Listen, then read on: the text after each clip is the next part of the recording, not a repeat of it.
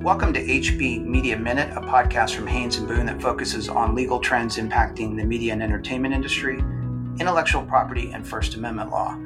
I'm Nathan Koppel, the Director of Media Relations for Haynes Boone. I'm joined today by Haynes Boone associate Michael Lambert, who is based in our Austin office and is a member of the firm's intellectual property practice group. Michael focuses on media, entertainment, IP, and First Amendment litigation. Today, we're going to talk about a hot topic Section 230 of the Communications Decency Act, which is the legal framework that protects tech companies like Google, Twitter, and Facebook from liability for third party content such as Reddit posts, YouTube videos, and Instagram posts.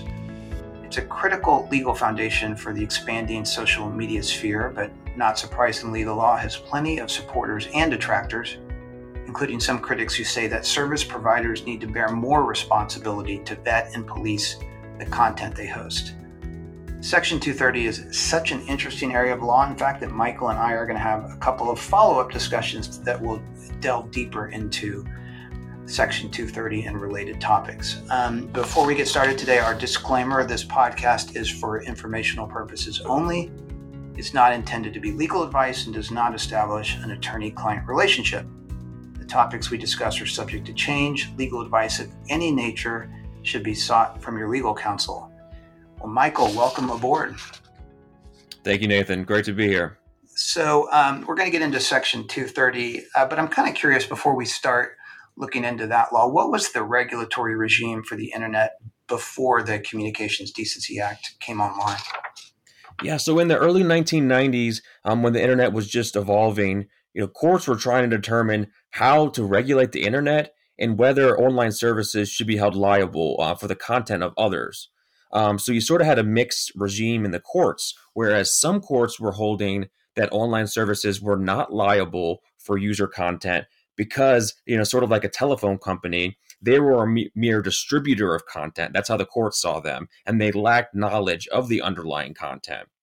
But on the other hand, other courts held that um, when online services actually took steps to remove content and to filter content, that in those cases, the online services were liable for the user content because in that case, they were acting more like a publisher.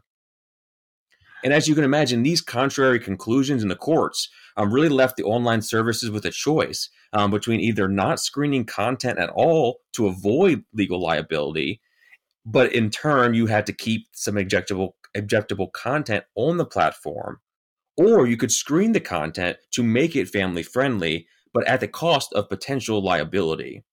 And there was really a third option, which was obviously the least desirable one, which was to just get out of the third party content game altogether because of these risks. So, Michael, in light of the patchwork that you described, was was that sort of the was that the impetus behind Section 230? Yes, that was a big part of it. I mean, online services didn't really have a guide to go by into how they should regulate content and if and whether they should be held liable. But you got to remember, around this time, you know, it's the mid 1990s. Um, the internet was so new, there was really just no legislation um, regulating the the internet. So in 1995, uh, Congress passed the Communications Decency Act as part of a larger law called the Te- Telecommunications Act of 1996, which was signed by President Bill Clinton at the time. And it was really designed to make sending obscene material to minors a crime. That was really the focus of the Communications Decency Act. But one part of the Communications Decency Act that has survived to this day and has really made a big impact was what they called Section 230 of the Communications Decency Act. And it was written by Senator Chris Cox and Ron, Ron Wyden. And Ron Wyden is still a sitting senator from Oregon who's an advocate for these technology uh, type of legislations. In Section 230, so it was intended to really align the incentives with policy so that online services did not have to make this choice. They didn't have to choose between either screening content or facing liability. And interesting to note that the actual purpose that's stated in Section 230 is to promote the continued development of the internet and to preserve the vibrant and competitive free market that presently exists for the internet and other interactive computer services. I need to kind of go back in my memory, Michael, and try to remember in the 1990s what the internet looked at, looked like. But I'm sure it was growing pretty robust. Uh, yeah, it was quite pedestrian from what we're seeing now. Yeah, yeah. So, what are the key provisions of, of 230? So, Section 230 has two main provisions. The first provision is an immunity provision that says that websites and online services are not legally liable for third party content, except for a few exceptions, which we'll touch on. The second provision is a safe harbor provision that protects good faith decisions to block or remove content that an online service may deem objectionable. So, so Michael, if I'm understanding it correctly, this provides some immunity for for providers. Is, is that right? And, and I'm curious what the scope of that immunity is. Section 230, that is. Right. So this first provision, and this is the one that really gets the most attention, uh, it gives online services protection from lawsuits based on third-party content. But to and to receive this protection of Section 230 and not be liable, um, you must meet uh, two main criteria. The first one is that you must be what is called um, a provider or user of an internet interactive computer service. And that has really been interpreted really broadly to include virtually every service available on the internet. So this includes internet service providers, search engines, social media platforms, basically any website that hosts third party content. And when we say third party content, we're thinking of, of text, it could be audio, and it could be videos. So, the second requirement to have Section 230 protection is that you must be facing a legal claim that's based on content from a third party. So Section 230 only applies when you, the online service, is being treated as the speaker, even though the claim is based on the allegedly unlawful content of someone else. So, for example, this would this would occur um, if Yelp, for example, is sued for defamation based on a user comment. And, and, I mean, if, just it seems to me that you really couldn't have an internet if you didn't have something like Section 230. I mean, how could YouTube or Facebook or anyone if they faced unlimited liability for, for strictly third party content. Um, just it seems like that the internet would have been stopped dead in its tracks. Right, and and as I said earlier about the purpose that was written into the law, that was what the legislators really were going for. They wanted to encourage startups and new companies um, to build and to be able and to invest in these internet platforms. So, if you're a and again, I'm make sure I get the key terms right. If you're if you're a provider and it's strictly third party content, uh, it is does that then mean you have blanket protection from liability if someone is is harmed by the content or claims harm? No, and this is often a misconception. Um, although the Section 230 protections are really strong and they really are very robust, there are some exceptions. So the protection specifically does not apply to intellectual property claims, such as copyright and trademark infringement. It doesn't apply to federal criminal prosecutions, claims under the Electronic Communications Privacy Act, and claims for sex trafficking. Now, this last one, the claims for sex trafficking exception, was added in 2018 uh, through a bill called FOSTA, which is called which is which is known as the Allow States and Victims to Fight Online Sex Trafficking Act. Now, we'll discuss this one on the next podcast, but those are a few of the exceptions um, from the Section 230 protection. And interestingly, there's still an open debate on whether um, claims for right of publicity, for example, are considered intellectual property claims. I mean, the Third Circuit recently, a couple weeks ago, actually held that yes, right of publicity claims are intellectual property claims, and thus there is no immunity for online services. But historically, the Ninth Circuit has said no, that they are not intellectual property claims. So that just goes to show that this this jurisprudence in this area of law is still being hashed out, and there are still a number of open questions. And the last thing I want to note is that immunity is also lost if the online service induces or contributes to the development of illegal content. So if it if it endorses the def- defamatory content or edits it in some way that increases the defamatory sting of the statement, they could be held liable.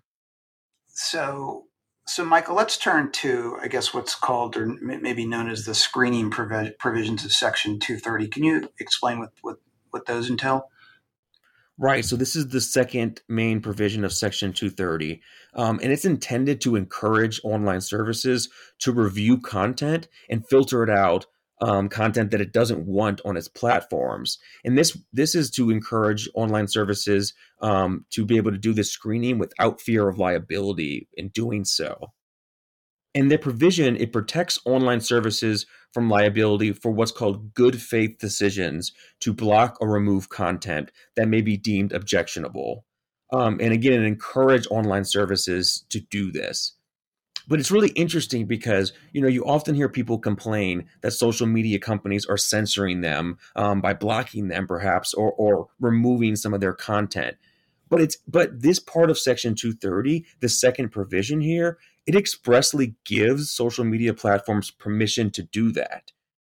And you also should know that online services themselves, they have their own independent First Amendment rights as publishers to make editorial editorial decisions and decide what is or isn't on their service. And this is completely separate from the protections of 230.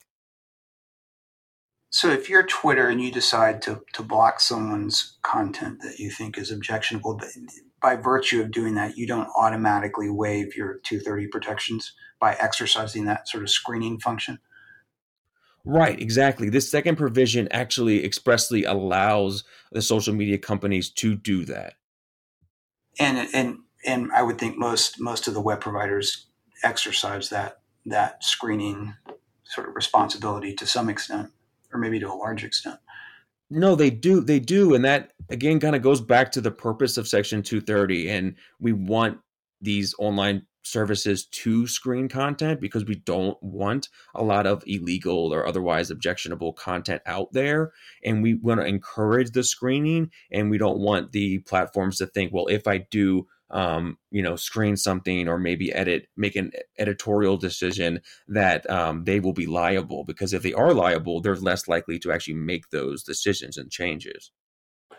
Okay, that's really helpful. So, uh, fascinating law that's been, uh, again, I think so critical to the development of the internet.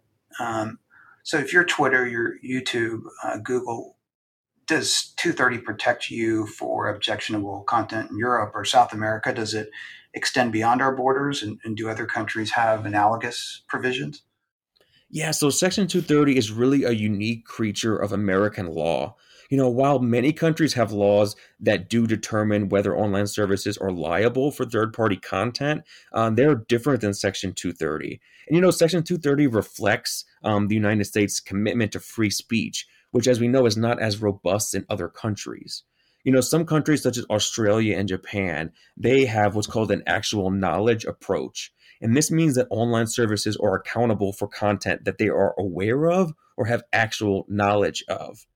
You know, while countries in the UK, uh, New Zealand, and South Africa, they have notice and, and a takedown approach. So users can send requests to these online services in those countries, asking them to remove third-party content that they think is harmful. And the services, they must follow certain procedures after receiving these notices and remove the content within a certain amount of time. And then, third, the EU has a mere conduit approach, which means that online services are not liable for third party content if it serves as a mere conduit to transmitting or temporarily storing third party content. And this encourages services in a way to not moderate content, which, as, as we've seen, is much different than here in the United States.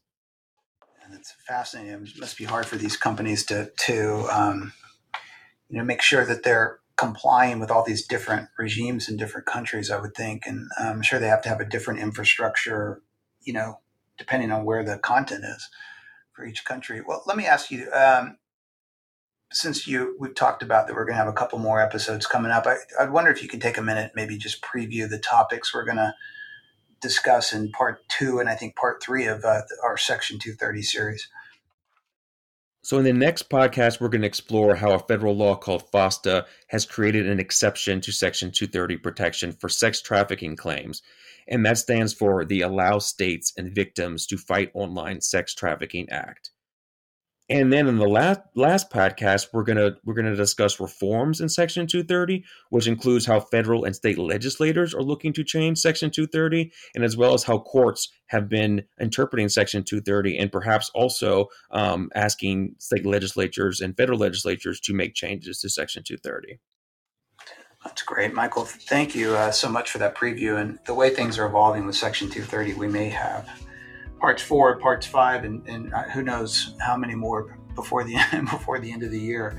Um, before we sign off, I just want to invite listeners to visit the firm's website at haynesboone.com, where you will find the firm's media and entertainment litigation practice page, which contains links to our media, entertainment, and First Amendment newsletter, and to all of our HB Media Minute podcasts, which are also available wherever you get your podcast. Finally, as a reminder, Please stay tuned for my follow up discussion with Michael about Section 230. Thanks for listening and take care.